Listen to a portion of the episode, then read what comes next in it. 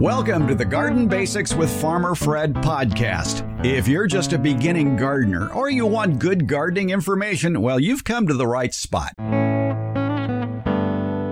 If you've ever talked with a gardener who uses the excrement of worms around their plants, well, you might just be familiar with their wide eyed look of rapture talking about all the benefits of using, well, to put it more politely and accurately, worm castings. Today, we will dig deep into the Farmer Fred audio archives to hear gardeners sing the praises of raising worms and using their output, if you will, in the garden, a practice known as vermicomposting. Now, you may remember back on episode 19 of the Garden Basics podcast, we talked with soils expert Steve Zien, and back then he got kind of carried away talking about his fondness for worms and worm castings. And uh, those are my pets right now. we used to have cats, but now we've got worms. Uh, they're actually sitting about uh, three feet behind me. I'm sitting here in my office and uh, they make excellent compost. And the the real advantage of this material is the biological content. The numbers of organisms in this material is much, much, much greater than conventional compost. You can hear that entire conversation about worm bin basics back in episode 19, which was released on June the 12th. But today, the other members of the Worm Castings choir chime in with their high praise for the lowly worm. From way back when, 2004, we talk with best-selling author Amy Stewart. From 2017, Sacramento County Master Gardener and vermicomposting specialist Susan Muckey. And just recently, organic educator Giselle Schoninger, who works for a company, Kellogg Garden Products, who just happens to be selling worm castings. Shall we go play with the worms? Let's do it and we'll do it all in under 30 minutes. Let's go. Leading off will be a chat with a New York Times best-selling author who, in their past, was a noted garden writer, but is now more famous for her series of books about the Kopp sisters, which are based on the true story of one of America's first female deputy sheriffs and her two rambunctious sisters. The books are in development for a TV series. We're talking about Amy Stewart, who gardeners may fondly remember as the author of several horticultural bestsellers, including The Drunken Botanist, Wicked Plants, Flower Confidential, and many more, including one of her earliest efforts, The Earth Moved, published back in 2004. It's a book about worms and raising worms and using worm castings. Now, a couple of warnings back when this was recorded, I still had hair. And Amy Stewart lived in Eureka, California. Neither is no longer true. She's now in Portland, Oregon, and I now always wear a hat. But despite its age, it's good information delivered by a person who's obviously knowledgeable and enthused on the subject of worms. So let's go up to drizzly Eureka, California, where old Volkswagen vans go to rust away. Today we're in Humboldt County in Eureka. Hi, everybody. It's Farmer Fred, Fred Hoffman. And you know what worms can do for your garden? They can do amazing things. I'm here with a, a worm raiser, garden columnist, and all around good gardener, Amy Stewart. And she has just come out with an excellent book about worms. It's The Earth Moved on the Remarkable Achievements of Earthworms. And it isn't just a how to book of how to have worms in your garden and how to raise them and, and harvest what they make, but it's also an interesting sort of history of worms and how they got here and the good guys and maybe even the bad guys of worms. And why don't we get that out of the way first? You have uh, actually done some research and found that in some areas of the country, worms can be a pest. Yeah, that's true. Uh, Minnesota is a really good example of that. Um, what I found, I traveled to Minnesota and talked with some forest ecologists there who have noticed that non native worms like night crawlers and red wigglers um, come into the forest and chew up the duff layer, you know, that kind of spongy layer um, where seeds germinate and where plants really start to grow right on the surface. And they just consume that entire duff layer. They can eat the leaf fall of a forest um, every year. And it changes the composition of the forest floor and changes what plants can grow there. I would think the understory would be the first thing to go. Exactly, understory plants and baby seedlings, and even even here in Humboldt County, you know, we're standing right here in my backyard, which was probably a redwood forest at one time, right? Native earthworms, native Californian worms, probably aren't to be found in this backyard, but I do dig up lots of European worms. Where are native earthworms found in California? Everywhere or in just specific spots these days? Well, they're only going to be found in areas that have been left completely undisturbed. So, um, parks and, and any place where we've built neighborhoods, you're probably not going to find native earthworms. The other thing is, we don't really know a lot about native earthworms in California because, believe it or not, there's not a lot of people out there digging them up and studying earthworms. But um, definitely, probably not in your own backyard. The worms in your backyard are probably European worms. And they got here, I would imagine, uh, via the settlers who came in. That's right. In the roots of potted plants, um, even horses' hooves, you know, uh, ship's ballast. So they have all kinds of ways of getting around with us.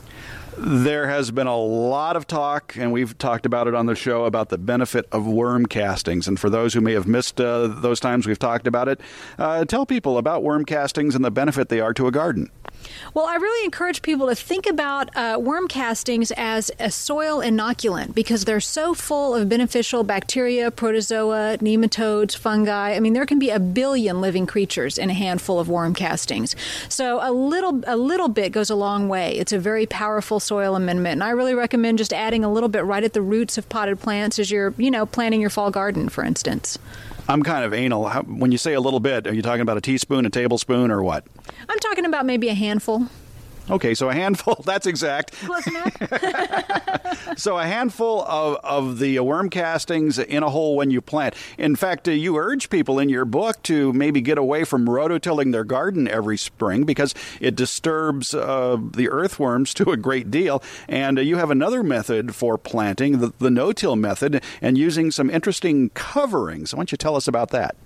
Yeah, I use um, cover crops in my garden a lot, and um, this is especially something that you can do if you don't get a real hard freeze in the winter. But um, even then, if you plant early enough, you can do this, where you plant uh, maybe fava beans, uh, vetch, uh, ryegrass, uh, in any empty spot in your garden where you're not going to be planting, where you're going to let it have a little rest. So the roots go down very deep, help break up clay soil. Um, a lot of those, um, you know, something like vetch will really help to fix nitrogen in the soil and prevent soil erosion. And then just chop that down in the spring and let it decompose, let the roots decompose underground, and you're ready to plant.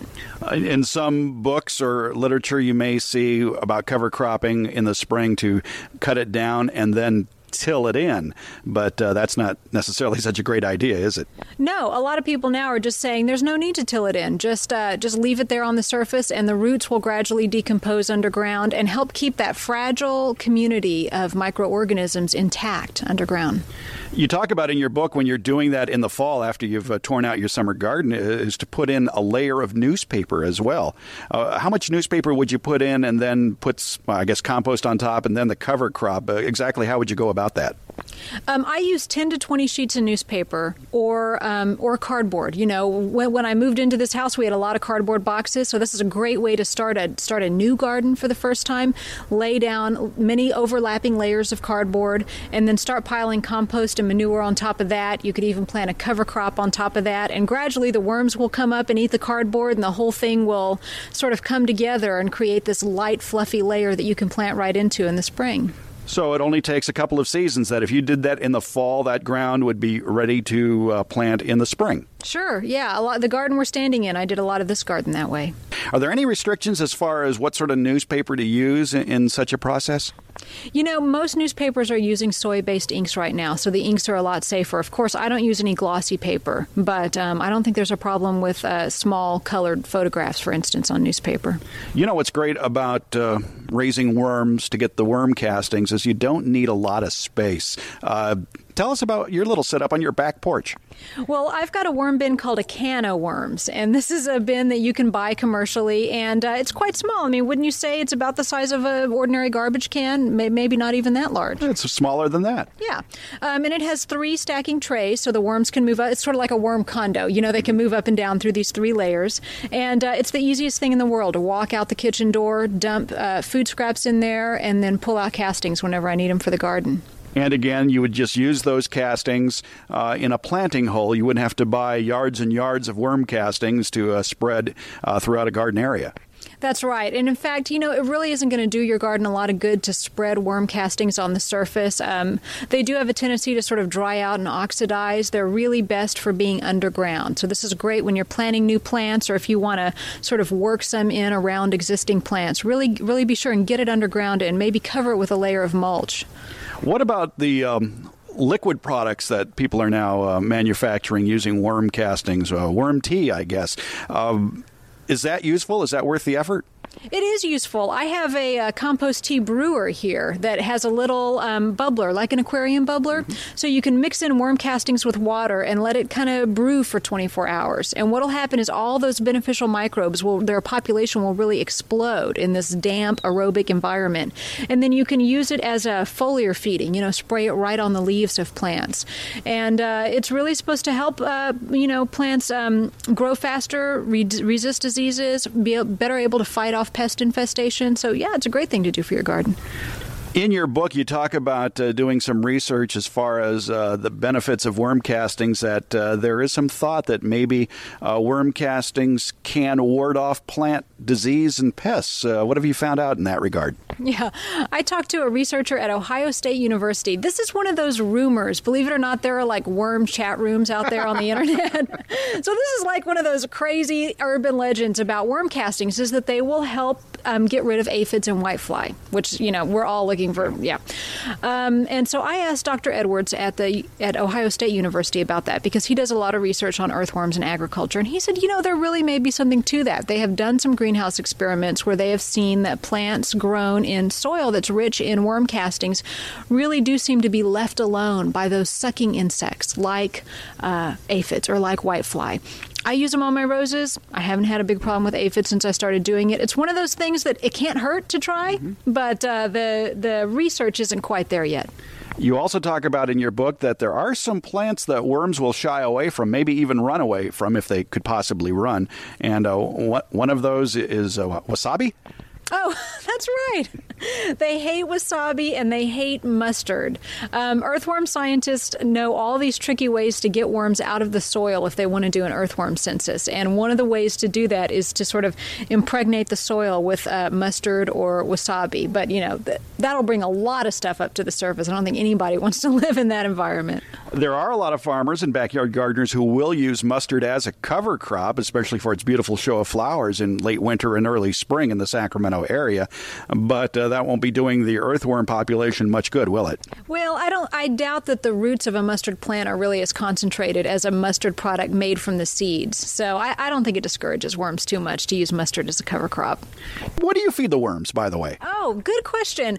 Um, they're not very picky eaters. Uh, I'll tell you what they don't like. Um, they don't like anything too spicy, so I don't give them onions, garlic, uh, chili peppers. Um, they don't like meat uh, dairy, any kind of fat will get very rancid in the bin, so you want to leave that out. So lots of vegetables, um, all your vegetable trimmings. They love fruit, and I think probably the reason for that is there's a lot of sugars in fruit, which attracts a lot of bacteria, and that's actually what the earthworms are eating.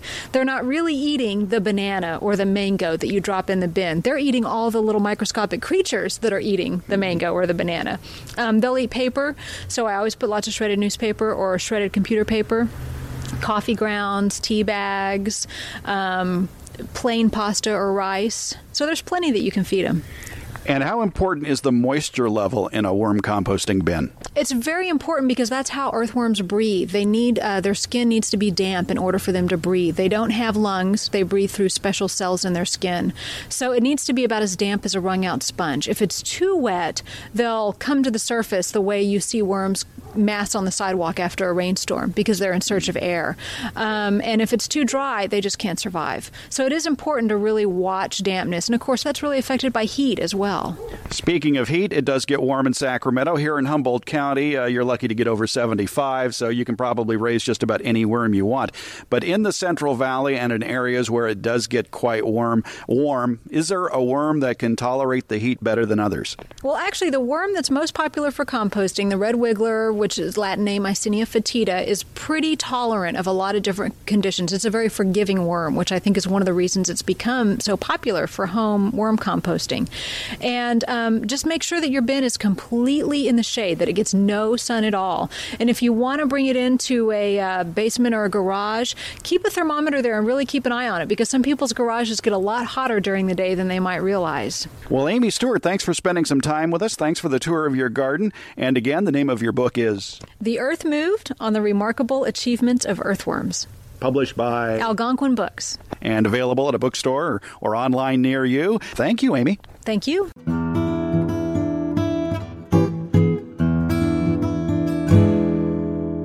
The Fair Oaks Horticulture Center is a garden gem. It's run by the Sacramento County Master Gardeners. The center includes a water efficient landscape demonstration, an orchard, which includes fruit bushes, a table grape vineyard, berries, extensive berries, blueberries, blackberries, so much more, a vegetable and herb garden, and an extensive display of composting systems, including vermicomposting. The Fair Oaks Horticulture Center is in Fair Oaks Park, right next to their community garden. And the Fair Oaks Horticulture Center is only open at certain times, though, so do an internet search for the Fair Oaks Horticulture Center for more details and plan a visit sometime. But from 2017, here is our chat with Master Gardener Susan Mucky about their worms and worm bins. Hi, it's Farmer Fred. We're at the Fair Oaks Horticulture Center. It's open garden day on this Saturday in May, and I'm over in the composting center talking with Susan Mucky, Master Gardener.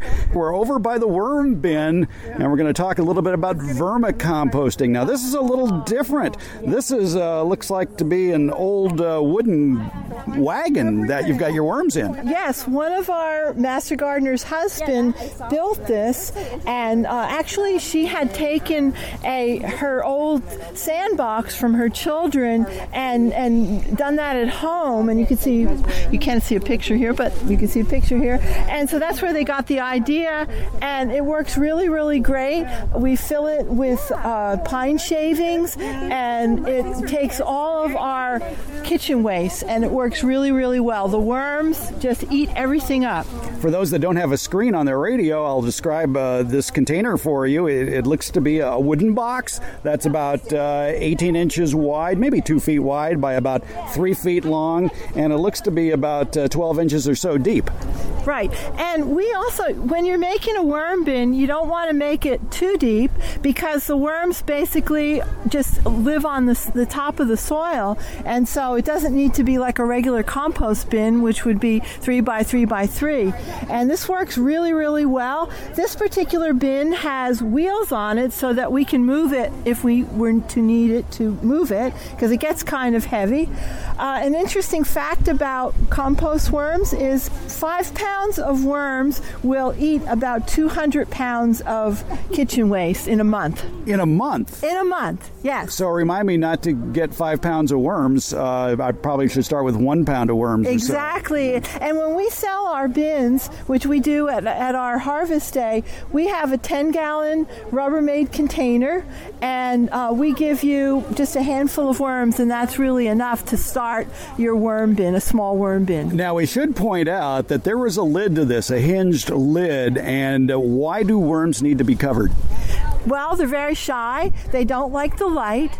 And um, so, especially if, if we were to lift the lid off, then the worms would take a nosedive down to the bottom because they don't like the light at all. And it also keeps out skunks and raccoons and possums. That's right, or birds that particularly like So, what all is going into this vermicomposting bin? You said you started off with shavings. Right. We start off with pine shavings. You could start off with uh, shredded newspaper.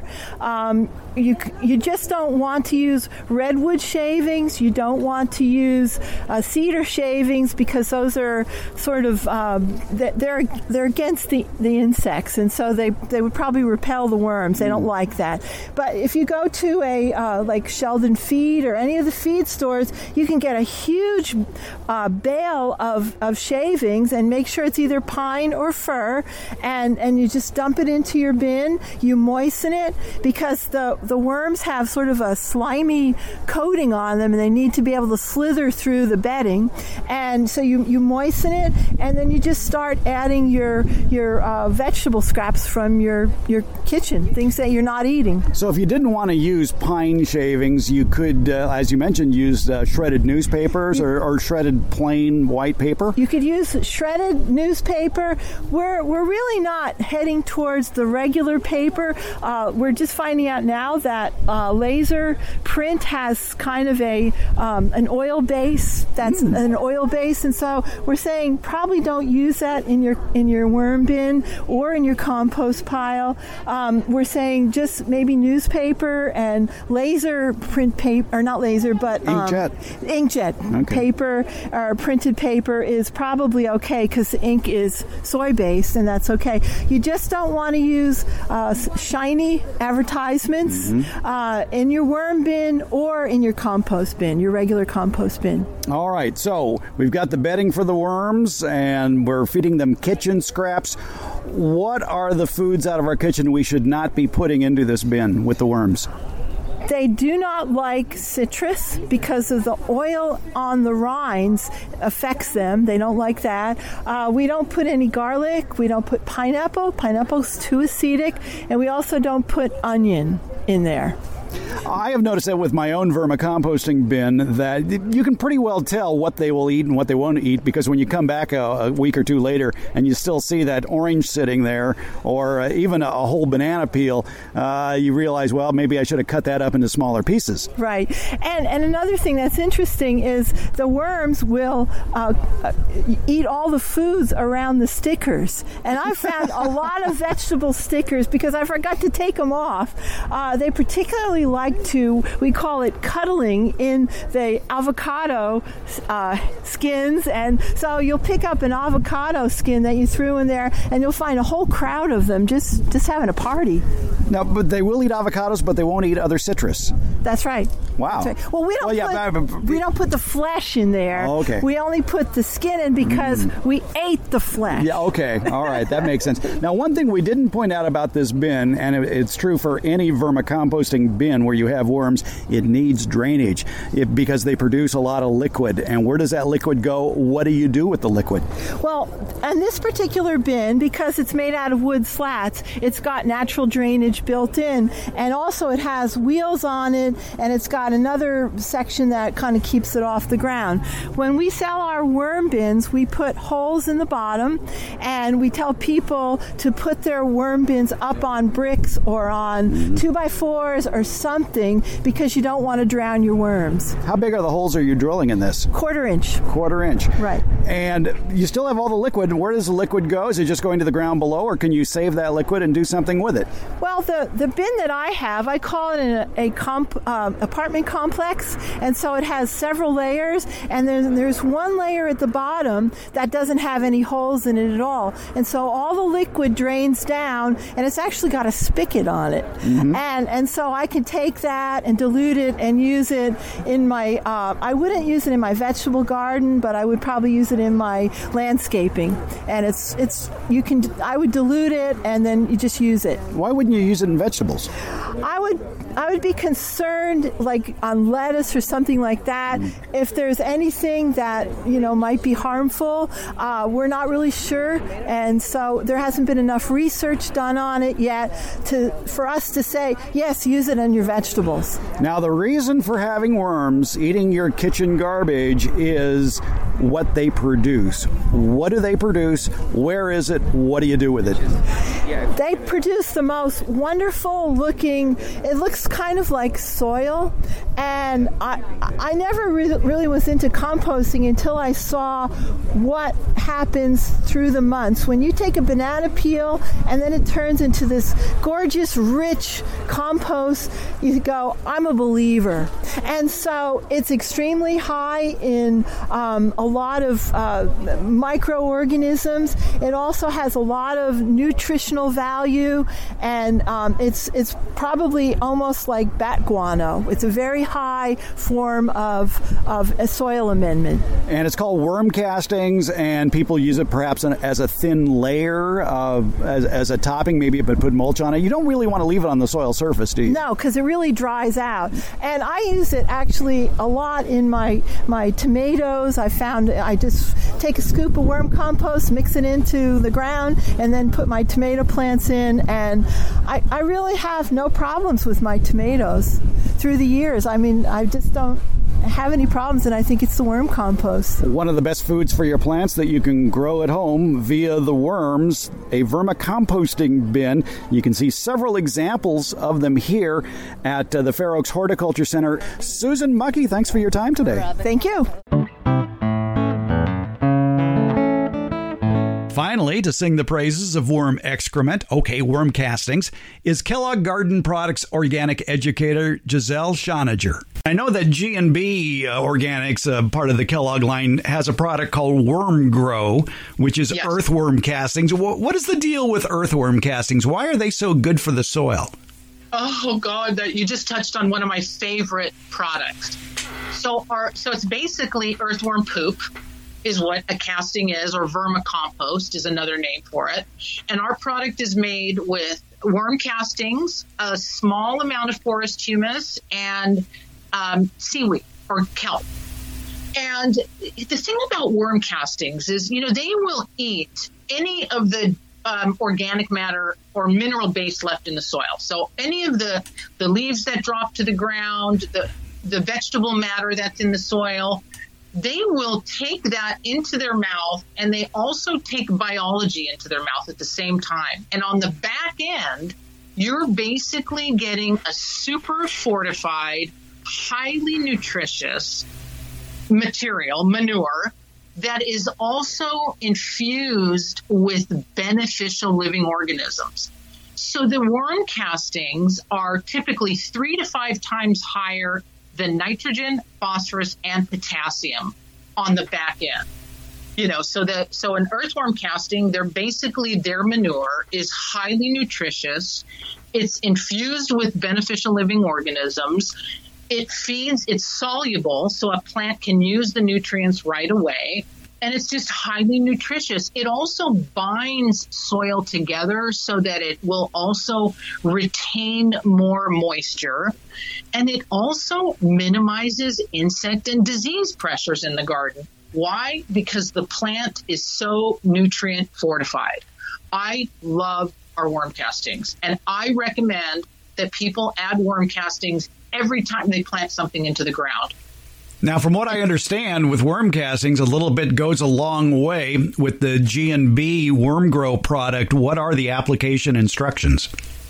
You know, really, um, I would say like if you're putting a, uh, let's say you're putting a four inch plant into the ground, I'd put about three or four tablespoons right into that planting hole with your planting mix and with your fertilizer. Mix it right in, and it'll just disappear into the soil. If you have a bug issue, you can mulch with worm castings all the way to the drip line to where the leaves are and where the you know the dew drops at the end of the, the, the drip line around a plant. So you put the worm castings down about a half an inch to a three quarters of an inch, and then you want to top it with another mulch. Worm castings can be like a duck's back. The water will bead off of it. So if you cover it with a thin layer of mulch over the top of the worm castings, water it in, within a couple of months, you'll start to see the insects like whitefly leave your plant because there is an enzyme in the worm castings. It's called chitinase. And chitinase will break down chitin. And chitin is the exoskeleton of an insect. Sorry, that's a very difficult thing to explain. But an insect's exoskeleton is made of chitin. And if you have an enzyme that's going to break it down, that's in the worm castings, it is in Mother Nature's way of controlling certain pests in the garden. Giselle Schoninger, she's the organic gardening educator for Kellogg Garden Products. Find out more. You can visit their website, kellogggarden.com. Uh, Kellogg has two G's. For more information about their product lines of soils, soil amendments, fertilizers, and much more. Giselle Schoninger, thanks for a few minutes of your time. Thank you so much. I'm delighted. Garden Basics comes out every Tuesday and Friday, and it's available just about anywhere podcasts are handed out, and that includes Apple Podcasts, Google Podcasts, iHeartRadio, Overcast, Spotify, Stitcher, TuneIn, and uh, hey Alexa, play the Garden Basics with Farmer Fred podcast, would you please? Thank you for listening, subscribing, and leaving comments. We appreciate it.